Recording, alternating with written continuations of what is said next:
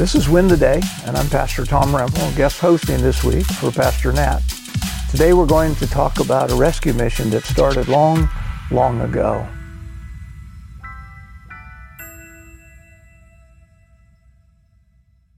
Know then that it is those of faith who are the sons of Abraham. Galatians chapter 3.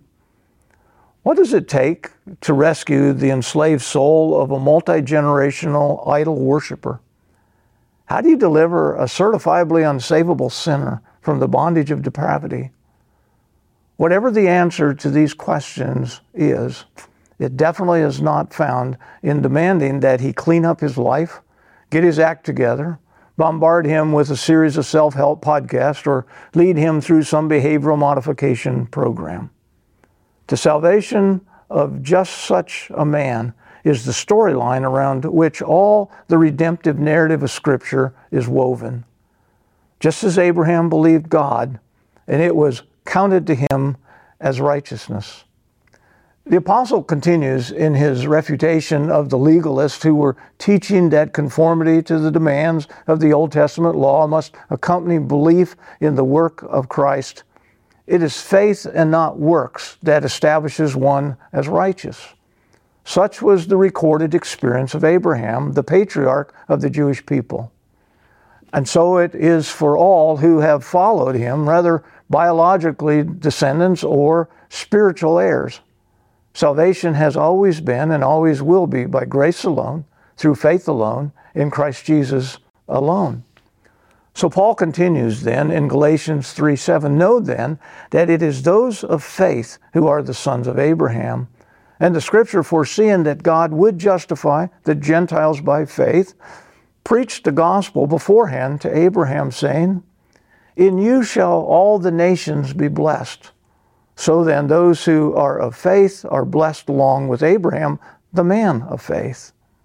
The apostle bids us reflect upon the initial call of Abraham as recorded in Genesis 12.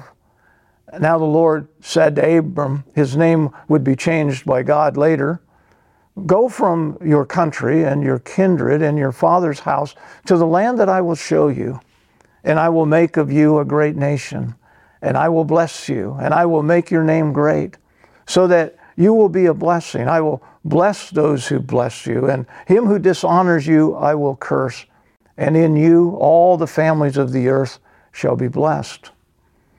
Now, it's not until many, many years later that Joshua notes that Abraham and his family were actually worshippers of other gods when he was first called by God. And it is in the crisis of faith moment that God made clear to this one who was willing to uproot his family, accumulate his possessions, pack it all up to go to a yet undesignated place in obedience to the promise that God had made, in fact, 25 years would pass before he would hold in his arms that promised baby boy who would begin the family line that would, in the third generation, become the people of Israel. As the Lord transforms Abraham's grandson, Jacob, into a man of faith. So, our apostolic writer is making it clear to those who are deceived the born again saints in the Galatian churches that it was insufficient to simply put their trust in the finished work of Christ, but must also take on the burden of the Jewish legalism. Abraham, Paul argues, when first called of God and when in the wavering of faith after so many years of waiting for the promise, was declared to be righteous simply by believing God's word. The formerly idol worshiping father of the Jewish nation was declared justified before a holy God more than 400 years before the law was given through Moses, and even many years before he was instructed to be circumcised. God preached the gospel to this certifiably unsavable Gentile pagan who simply believed that God had said. And years later, that hundred year old daddy held in his arms that little boy who would become the father of twin boys and whose second born of those twins would be one that God would call Israel. But along the journey, there would be many tests of Abraham's trust in the God who called him. Upon arrival in the land promised, he faces relentless famine. Applying his best human judgment, he packs up his possessions, his household, and heads down to Egypt till circumstances are improved. There, his faith fails miserably when, out of fear for his own life, he lies about the true relationship with his wife. But God was gracious and returned them safely to the land with the years of physical ability to father children slowly passing from him. He seeks to do God's work in man's way, and a son is born of a surrogate. Yet God reaffirmed his promise once again.